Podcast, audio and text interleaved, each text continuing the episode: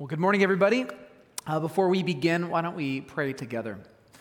Father God, thank you for this uh, time that we have together. Thank you for uh, all the incredible things that you do in our lives and the, the many, many reasons that we have to be grateful.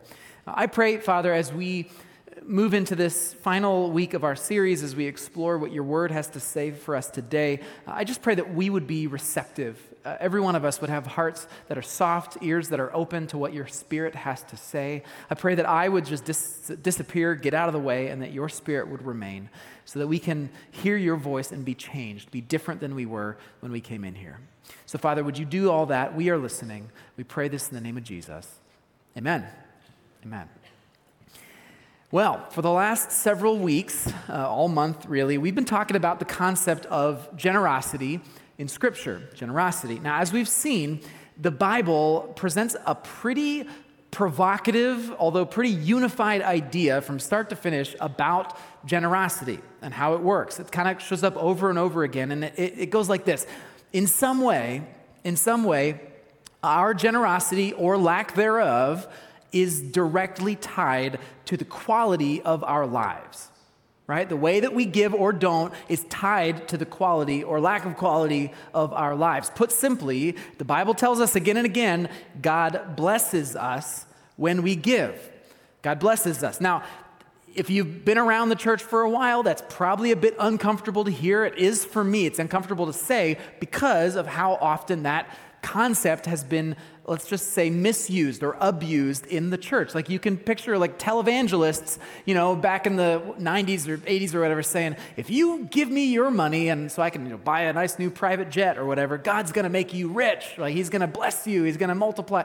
And so I, I get a little uncomfortable talking about this because, because there's all this baggage associated with it. But I hope by now, if you've been listening through this, this series, that you would recognize that, that that concept of blessing is not at all what we have in mind when we're talking about it. Uh, here at Grace, when we're talking about generosity and this concept of God blessing us when we give, it's very different. Frankly, it has nothing to do with personal enrichment. What it has to do with is a world transformed, a world transformed. And so what I want to do before we conclude this series, as, as we're getting ready to conclude, is I just want to revisit the, the grand narrative of, of, of what God is doing to transform this world and how generosity plays a part of it. So if you'll allow me, I just want to I want to remind us all of, of what we've been looking at all month, because I think it's really important and it all comes to fruition in a really powerful way. So it all starts, okay? It all starts, this concept of God blessing begins with the people of Israel, the nation of Israel, and specifically with the law of Moses, or the Torah, the first five books of the Bible. Uh, the, the Torah, the, the law, from the very beginning was designed to set Israel apart. Uh, there's a kind of a Christian-y word or, or scriptural word, word called being holy, being set apart, and that's what that means. Israel was meant to be different from all the other nations on the earth. They were meant to be set apart. They were meant to stand out. Um, and, and they were, through that, standing out were going to be the way that God was going to heal the rest of the world, bless the rest of humanity. So one of the ways that they were to be set apart is that Israel was supposed to be radically generous.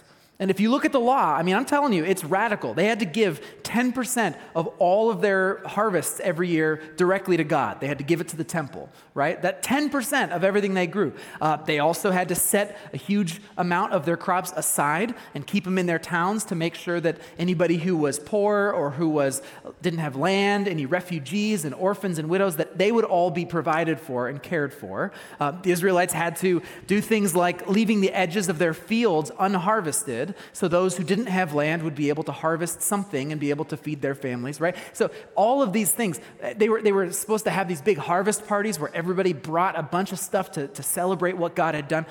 It's a lot of giving, right? They, it was radical generosity. And, and overall, they were meant to be uh, creating a society where there was no need. Right? Everybody's needs were met. You could put it this way. Poverty was essentially illegal in, in the law of Moses. Okay, poverty's illegal. And, and with all this generosity, the promise was this. If the Israelites were to trust God instead of trusting in their own self-sufficiency, you know, worrying about their own stuff, if they were just to trust God and, and give freely out of the wealth that they had, if they became a nation of generosity, a nation of open palms and open-handedness, God would bless them. And what that means, and what that meant for Israel, was that God would be present with them. God would be present. Uh, God's presence then would give them life, would give them health, would give them, uh, you know, peace. They wouldn't have enemy nations invading them because God was with them. God would even make their harvests more abundant. And so they'd have even more that they could be generous with. And that's when something really cool clicks into place, or is supposed to click into place, because when the Israelites are giving freely of what they have, God blesses them, gives them more to be generous with. They give that away, which then they get blessed even more. They have more to give. You see what's happening? It's this, what I call the positive feedback loop of blessing. That was the promise. Trust me, and I will bless you, God says. That's what God promised Israel. Now, why would God promise this? Why would he make this promise to Israel? Was it just because he really liked them a lot? Uh, no, that, that wasn't it. I mean, he did like them, obviously. Why else would he stick with them after as many times as they messed up for him? But, but he obviously liked them. But that wasn't why he made this promise. No, he made this promise because God had a vision. God had a vision of the Israelites showing the rest of humanity what's possible. Again, they were set apart. They were supposed to be different to show the rest of the world what's possible. Think about it. In a world that is caught in cycles of poverty and violence and greed and abuse, Israel was to be set apart. They were supposed to be different from the rest. Again, Israel was to be a nation of open palms, a nation of generosity, of generous hearts. They were supposed to show the world what it looks like to live squarely within the blessing of God. They would shine, shine out with a message to the world that there is another way to live. There's another way to live. That was God's vision for Israel. Try it, God told them in, in Malachi. We looked at this last week. He said, try it. Put me to the test. Give, give freely, and I will pour out a blessing so great that you won't have enough room to take it in. The nations will call you blessed. In other words, the world is going to want some of what you have. They are going to sit up and they are going to take notice. And that is how, through you, Israel, that is how I am going to bless them as well. That's how I'm going to heal this world, through you being set apart. So that was the vision. That was the, the dream. A generous nation set apart from the rest that would lead the way to the healing of our world. There's one big problem, though, is that Israel failed at this. Big time. They failed. They did not fulfill this vision. In fact, the allure of greed, of wealth, of, of self-sufficiency was just too powerful for them. It over, overcame them. They did not, at the end of the day, they did not trust God to provide for them. They trusted in themselves. They thought they would be able to, to manage it. They could take care of their own needs, and they failed. And over time, pretty quickly actually, but over time, they allowed injustice and violence and, and selfishness and greed to creep in and define their nation. Remember, poverty is supposed to be illegal in, in Israel, and yet it became commonplace. Poverty was all over the place. The dream, the vision seemed to have died, seemed to have been lost because Israel failed. Until, until Jesus entered the picture. Jesus, the Son of God, who picked back up the torch of this vision. He, he spoke to his followers and he said, look, this dream of a generous nation is not dead. It's reborn in you, in you, my followers. He said things like this. That's why I tell you not to worry about everyday life, whether you have enough food or drink or enough clothes to wear. No, your heavenly Father already knows all your needs. Seek the kingdom of God above all else and live righteously. In other words, live in line with God's intentions, and he will give you everything you need. He will bless you. Store your treasures in heaven, not on earth, Jesus says. Invest in the things that God cares about. In other words, be generous. Be generous, and you will be blessed. Not blessed for your own well-being or riches or success, but so that you, my followers, the light of the world, can show the rest of humanity that there is another way to live. This vision of a generous nation, no, it's not dead. It's still alive. And I want you, I want you with open palms and generous hearts to show the world what's possible. I mean, Jesus talked about generosity in ways that, that frankly, they seem absurd. They seem extreme. He told one guy to sell everything you have and give to the poor and then follow me. I mean, it's extreme stuff until you realize that he is just teaching specifically within this vision, this dream that had come long before. Jesus was just bringing it to fruition, bringing it to completion.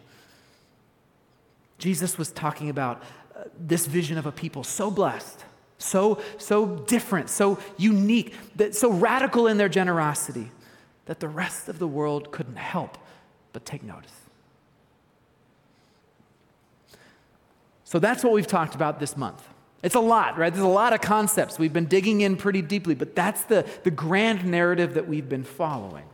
And I think it's beautiful. I think it's profound. Frankly, I've been moved just to see how much these themes keep coming up and again and again in Scripture. It's been great, but there's a big question here at this point, a really important question. This is what I want us to talk about today. Are things really any different this time around? Are things really different this time around? around. I mean, just like Israel, just like Israel, followers of Jesus, like you and me, we are also tempted by greed, aren't we? We're tempted to, to be self-sufficient. We're surrounded by injustice. We probably perpetuate injustice at times, even if we don't understand it all the time. We trust in ourselves. We trust in our own, uh, our own self-sufficiency. That is a normal default setting for humanity, and we're no different, right? So, if Israel failed so miserably at this, what hope does the church have, do the followers of Jesus have at doing any better? Is there any hope? I think the answer is yes. I think there's hope, and I'll tell you why. Because I believe the game has changed. The game has changed because we are not trying to do this journey to generosity on our own anymore. Because now, thanks to Jesus, we now have the very Spirit of Christ within us. I mean, Jesus is, his Spirit is right here, empowering us, giving us wisdom. God's presence is not just at the temple in Jerusalem like it used to be for Israel. No, it's right here. God's Spirit gives us gifts and wisdom and insight that we could never have on our own. We are not doing this on our own anymore. By the way, this is what we talk, when we talk about discipleship, this is what we mean. Discipleship, being a, a disciple of Jesus, being a follower of Jesus. The thing about discipleship is that as time goes on, as we follow Jesus, we start to look more and more like him. That's what the Spirit does in us, transforms us. And that includes generosity. Because the Holy Spirit is here, I think there's a lot of hope that we can re-engage that positive feedback loop of blessing. There's hope. There, we can show the world what's possible in ways that Israel never could because they didn't have the Spirit living within them. You know how I know this? You know why I have so much hope? Because it has already begun, and we can see it beginning in, in the words of, of Scripture, in the New Testament. I want to show you a couple of passages that have fired me up this week. They have fired me up uh, from the book of Acts because we see all of these threads coming to fruition. So grab a Bible and, and just, we're going to look at a couple of passages really briefly in Acts, starting in Acts two, starting in verse forty-two of, of Acts two, page nine oh seven in the House Bibles. I want to show you what happened in the very early church. Okay, so really briefly, in the storyline of Scripture, Jesus came, Jesus died, he rose again, and he ascended, and then and then his disciples were all like, okay, what now? And that's when Pentecost happened. And Pentecost was when uh, was when the, the Holy Spirit came to dwell within the followers of Jesus for the first time. And then, right after Pentecost, literally immediately after that, it says this. Verse forty-two of chapter two of Acts. All the believers devoted themselves to the apostles' teaching and to fellowship and to sharing in meals, including the Lord's Supper and to prayer. A deep sense of awe came over them all, and the apostles performed many miraculous signs and wonders. And all the believers met together in one place, and c- catch this, and shared everything they had. They sold their property and possessions and shared the money with those in need. They worshiped together at the temple each day. They met in homes for the Lord's Supper, and they shared their meals with great joy and generosity, all the while praising God and enjoying the goodwill of all the people. And each day the Lord added to their fellowship those who were being saved. All right, think about what we just read. Think about that. As the believers are, are dedicating themselves to the teachings of Jesus, right? As they are going through discipleship, becoming followers of Christ, they are also diving deep into radical generosity, right? Look back at what we just read. They're sharing everything they have. They're selling their stuff to provide for those in need. They're sharing meals so that nobody goes hungry. What we're reading here is the vision of a, of a generous community come alive. And guess what's happening as a result of it? Guess what's happening? Verse forty-seven, the believers were, quote, enjoying the goodwill of all the people. In other words, the rest of the world was sitting up and taking notice. They wanted some of what these believers had. It is no surprise to me that, that, that each day the Lord added to their fellowship those who were being saved. Of course he did. Because the world around them saw what was going on, saw this community, saw something different, and they wanted to be a part of it. Listen to this, a couple chapters later, it goes on, because in Acts four, we see a very similar scene taking place. Uh, verse thirty-two, all the believers were united in heart and mind, and they felt that what they owned was not their own, so they shared everything they had. The apostles testified powerfully to the resurrection of the Lord Jesus, and get this, God's great blessing was upon them all. There were no needy people among them, because those who owned land or houses would sell them and bring the money to the apostles to give to those in need. I'm telling you, this gets me fired up. When when I was, was prepping for this sermon series several months ago, and I was thinking about how we would cover the topic of generosity, I knew I knew there would be some common threads or common themes in Scripture that we might be able to turn to. Little did I know that when we came to Acts, I would find every single thread that we've been exploring through this whole series coming to fruition, every single one. I mean, we're talking about uh, the believers, you know, sharing everything they had. We're looking at we're looking at generous people worshiping and, and growing together. We're seeing the vulnerable being cared for. Verse thirty-three, we're seeing God's blessing being poured out as they share what they have, and, and the world is taking notice. Every single thread is coming to fruition right here. When we read the book of Acts, we are not seeing some dry facts about church history. We are seeing God's vision for his people being realized. We're seeing God's blessing being unleashed on a broken world. And here's what I want you to understand this morning. This is what I want you to hear, okay? Pay attention to this. This same community that we just read about, this community of, of radical generosity and open palms, this community being empowered by God's Spirit, being blessed by God, enjoying the goodwill of all the people, this same community is the community that you and I are a part of today. It's the same community. We are the church, just like them. If it was possible for them, guess what? It's possible for us. It's possible. Our generosity can show the world that there is another way to live. It's possible if we trust God enough to actually try it.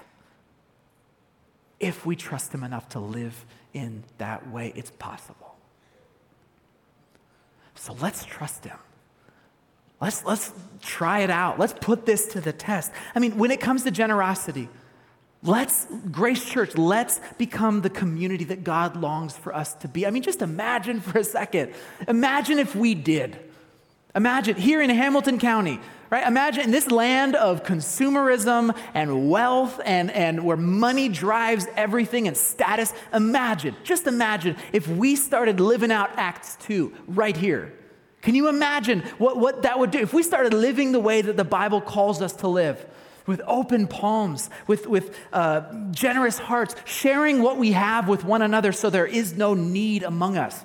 Can you imagine? You better believe our neighbors would start asking, what is going on there? They might think we're a little bit crazy, but they're gonna want a little bit of what we have, won't they?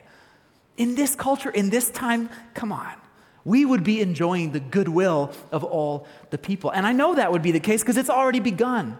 Here at Grace Church, the love and the generosity that's on display at our care center, it opens people's minds and eyes to see what's possible.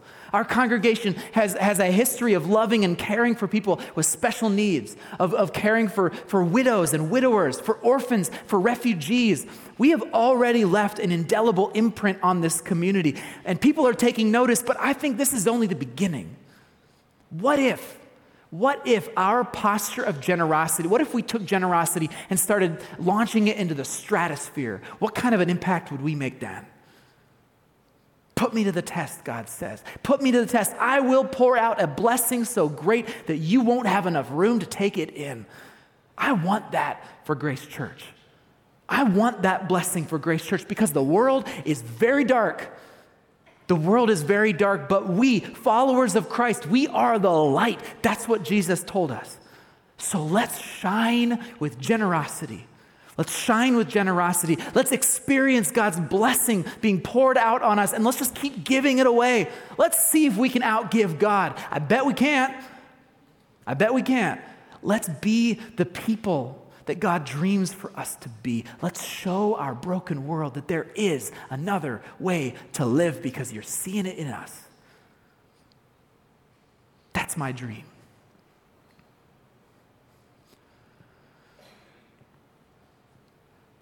What's your dream?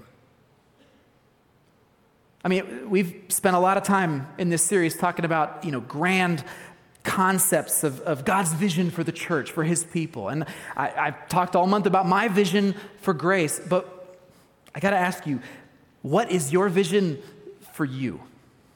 For you? I mean, let's end the series by asking this. When it comes to giving and generosity, who do you want to be? Who do you want to be? We've talked collectively. I want to talk about you. It's all well and good talking about grand visions and whole communities and all that, but at the end of the day, you have to make a decision, right, about how you are going to respond. What, what about your life? What about your money? What about your stuff? Who do you want to be? Uh, as I've said all month, by the way, this has nothing to do with guilt or shame. All right, I'm going to say it again. This has nothing to do with guilt or shame or the idea that you should be giving more or you should feel bad for not giving. That, no, no, it's not about that at all. This is about opportunity.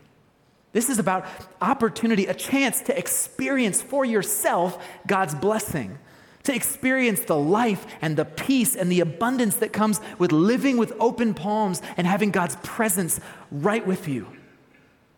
My question is, do you want that? For yourself, for your family, do you want that? Do you want to be the kind of person who lives generously? Who, who, who gives, maybe even gives sacrificially? Is that what you want for yourself? Do you want to experience God blessing you because you, you live with such open palms? Is that your desire? Do you want to be the kind of person who lives every day as if God's going to come through for you? Right? If that was just your, your default posture, who do you want to be? Uh, several decades after this whole moment in the, the book of Acts, the Apostle Paul was writing to the church in Corinth, and he basically asked them the exact same question. Who do you want to be? He said this, remember this, remember this, church in Corinth. A farmer who plants only a few seeds will get a small crop, but the one who plants generously will get a generous crop. You must each decide in your heart how much to give, and don't give reluctantly or in response to pressure, for God loves a person who gives cheerfully. And God will generously provide all you need. Then you will have always have enough, everything you need and plenty left over to share with others. Everything you need and plenty left over, you know what that sounds like? It sounds like the positive feedback loop of blessing. Paul is saying that you can get on that. You can experience that positive feedback loop. So again, I want to bring it back to you. Do you want that? Who do you want to be? Like I said last week, I mean, look, if you take a risk with this and you try to be more generous, if you try to live with open palms, to tr- stop being so self-sufficient and start just trusting and giving, one of two things is going to happen, right? You're going to give some stuff away, and then either A, you're going to regret it and wish you hadn't been so generous, and you'll be like, what was I thinking? That was really dumb. Or you are going to experience the blessing of God in a way that transforms you, maybe a way that you can't even imagine right now. One of those things, you're going to regret it or you are going to be blessed. There is only one way for you to find out for sure which one it is. I can't tell you. You got to just experience it for yourself. Again, this is this is between you and God. Like, I'm not even in the picture here. This is between you and God. When it comes to giving and generosity, who do you want to be? And what is your next step in becoming it? What's your next step? So I, I guess with that next step concept in mind, I want to leave you with just one, one thought, one takeaway for today, is that this concept takes intentionality. It doesn't just happen. It takes intentionality. So my biggest encouragement as we wrap up this series, as we head into the Christmas season, is that you would just be intentional with this. If you want to be a, a person of generosity, if you want to uh, fulfill the vision that God has for his people in your life, be intentional. So here's, here's what that looks like. I think it looks like taking some time today, even this week, to, to set some time, set some time aside and put a stake in the ground. Make some decisions about what you want to do, not just how you want to feel, but what do you want to do in response to all this? For example, if you want to be a generous family, if that's something you desire, that your family would be generous, actually sit down with your kids and have this conversation. Who do you want to be as a family? What is your next step to living with open palms? Here's a few ideas. Maybe, maybe what it looks like is setting up some monthly automatic giving to support a missionary or a, a nonprofit that you care about. Right? Make it regular, make it automatic, make it something that's a part of your life, not just episodic whenever you think about it. Make it a regular thing. Maybe that's your next step. Maybe uh, it means being intentional to scale back your lifestyle so you actually have some margin. Maybe leave the fe- edges of your field unharvested so you've got a little bit more to give. Don't use up every single penny that you earn. Work hard to, to scale back your lifestyle. Oh, here's one. This is very practical. Some of you work in, in jobs where you get a, an annual bonus at the end of the year. Maybe you don't know what that amount is going to be. You could, this week, you could today decide, set a stake in the ground and say, I am going to give uh, ten percent or twenty percent of my annual bonus away. I mean, it, it, you haven't earned it. You haven't gotten it yet. So like you could make that decision. And then you spend the next few weeks before you get your bonus just wondering, where am I going to give all that money? Make an intentional decision, and then things start to change. Can you be practical like that? And I'm gonna here. Here's radical. Here's a real radical thought. Acts two, it talks about you know people selling their property and selling their possessions to give to those in need. Maybe it's time for you to do a, a little once over in your apartment or in your house and ask, do I need this? Whatever it is, do I need this? Or do I need two of these things? Do I need like, what, do I need this thing? And what might it look like for me to sell it and give the money away? Or even, let's get even more practical. Do I need a subscription to Disney Plus and also Hulu and also, uh, uh, what are the other ones? Apple T V Plus and also Netflix, which is now for some reason like forty-seven dollars a month. Do I need all of those? Uh, or is there a way that I might be able to cancel one of them and set that up as an automatic gift somewhere? I don't know. This is... This is what I'm talking about, about being intentional, being practical. What are the things in front of you that you could do to start living the way that you want to live? Be intentional. And one final thought, one final thing that you might consider as you're putting a stake in the ground. I've said several times this month that I genuinely believe it's important to give to your church, not because we need it, but because you do. It's important to give to your church because you need it. When you give to your church, uh, when you give to Grace, what you're doing is you're investing in things that God cares about. You're pooling your resources with, with other Christ followers, just like the early church in Acts. And you're doing the things that we've talked about all month. You're, you're making sure, you're ensuring that the people of God can worship and grow. That's vital. That's so important, keeping this vision moving forward. Uh, you're also caring for the vulnerable. I already mentioned that. We're caring for the vulnerable together. Uh, also, we're celebrating in gratitude. You are funding the thanksgiving of, of the people of God. That's a part of what you're experiencing. And when you when you share what you have towards that mission, you're also sharing in the blessing that comes in response. You're sharing in God's blessing as we experience the abundance of God's presence. And Jesus said, look, where your treasures are, there the, the desires of your heart will also be. So give to your church because you want to see his vision come to reality. Because you want to see our world transformed, because you want to see the people of God set apart. If that's where your heart's desire is, then give, because that will reflect that desire. So here's the deal. Uh, we're coming to the end of our year, and just like every November, December, Grace is kicking off our year-end giving campaign. Every nonprofit does this. It's a very generous time of year, and so we do it as well. Uh, this year, we're calling our campaign More Than Enough, and you could probably figure out why we would call it that, right? Based on this whole series. We're, we're uh, trusting God that this year, basically from Giving Tuesday through the end of the year, we're trusting that we can raise a fifth, a fifth of our entire annual budget for twenty twenty-three. I know that's a little audacious, but, but this is what we're trusting God for. Because if we do that, we know that we're going to be able to enter twenty twenty-three with a huge burst of momentum. We're going to be able to set the tone for a full year of ministry and life change.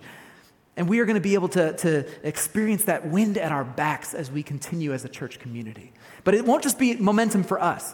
Last year, many of you were here for this and you remember this, but last year we felt, let's, uh, you know, we care about people with special needs. Let's let's give to a ministry that cares about that as well, one of our partner ministries, Mission to Ukraine. And so we gave, we committed to give five percent, and we did give five percent of our end of year giving away directly to Mission to Ukraine. Little did we know that two months later, Mission to Ukraine and, and Ukraine as a whole would be invaded by Russia. And so our money, the money that we collectively pooled and gave to, to, to Mission to Ukraine, was used to actually save lives, literal, literally save lives, and to keep a ministry operating that would continue to offer hope and healing to people in Ukraine. We didn't know that that's how God was going to use it.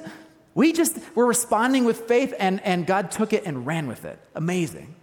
Well, this year, because the war in Ukraine is continuing to go on and on, and, and because our brothers and sisters in Christ in Ukraine are facing down a challenging winter ahead of them with energy shortages and all of it, we feel like it's very appropriate as a community. We've, we've determined we're going to give another five percent of our year-end giving away. So we're doing it again. five percent of everything we bring in from Tuesday till the end of the year is going to go directly to Mission to Ukraine. And and one of the reasons we're doing this, not because, not just because we, we love what they're doing and we believe in them, but because we want to represent as a community exactly what we dream of for every one of us, that we would be trusting God and giving faithfully to support the things that he cares about. Could we be using that five percent uh, in our own budget? Could we be doing it for our own ministries, our own things? Absolutely we could. Absolutely we could. But we are trusting, we are trusting that God will move in and bless us in ways that we can't imagine if we give faithfully beyond the walls. So that's what we're doing. That's what we're doing. So here's what I want you to do. When it comes to this year-end giving campaign, take some time this week, maybe today, and, and sit down as a family, sit down by yourself, look at your budget, ask your kids what they want to give. I don't know, be, be very, very specific. Maybe use Giving Tuesday as an excuse. Look at your, at your, at your money, look at your stuff, and be intentional. Ask the Spirit of Jesus within you what it is that he would have you give. And, and if you want info on how to give to Grace, how to be a part of this, go to gracechurch.us slash give. There'll be all kinds of information there about our year-end giving campaign. And by the way, I just am so encouraged by this. We're doing this together. We're doing this together. There is a, a small group of very invested givers at Grace Church who, who together have determined that they are going to, going to pledge, they've already pledged to providing one hundred ninety-four thousand dollars towards our year-end giving campaign. And they're hoping that by making that pledge, by, by being all in like that, that they're going to challenge you to be a part of it as well, to give as well. So I'm encouraged because we are already well on the way to being able to see God move in powerful ways to set us up well for twenty twenty-three. All right, I'll leave it there. I just want to tell you again, I'm I'm encouraged. I'm excited because I genuinely believe that we have an opportunity as a church to shine even more brightly in this dark, dark, broken world. When it comes to our generosity, when it comes to our heart, our posture, I think we can show our friends and neighbors and classmates and coworkers that there is another way to live. And I think it is high time for us to live with open palms and show our broken world what's possible. Let's pray. Well, Father, when I began this series or started thinking about this series, I'll, I'll admit I was a little nervous. I didn't know what to expect. I didn't know if there would be pushback or discomfort or, oh, why are we always talking about money? But God, my heart is completely changed by now. I've seen uh, so much encouraging response to this. I've seen how our community genu- genuinely wants to be uh, an embodiment of your vision for this world. And so, Father, now with a spirit of great joy and great encouragement, I just simply ask that you would uh, keep fanning the flames of our heart for generosity as a church. Would you work with us through your Holy Spirit's power, with us as individuals, with us as a community, to represent and reflect your blessing to this world? And would you give us, Father, the courage that we need to take those intentional steps of faith to live with open palms this week, this month, and for the rest of our lives? We pray all this, trusting and believing in the name of Jesus. Amen.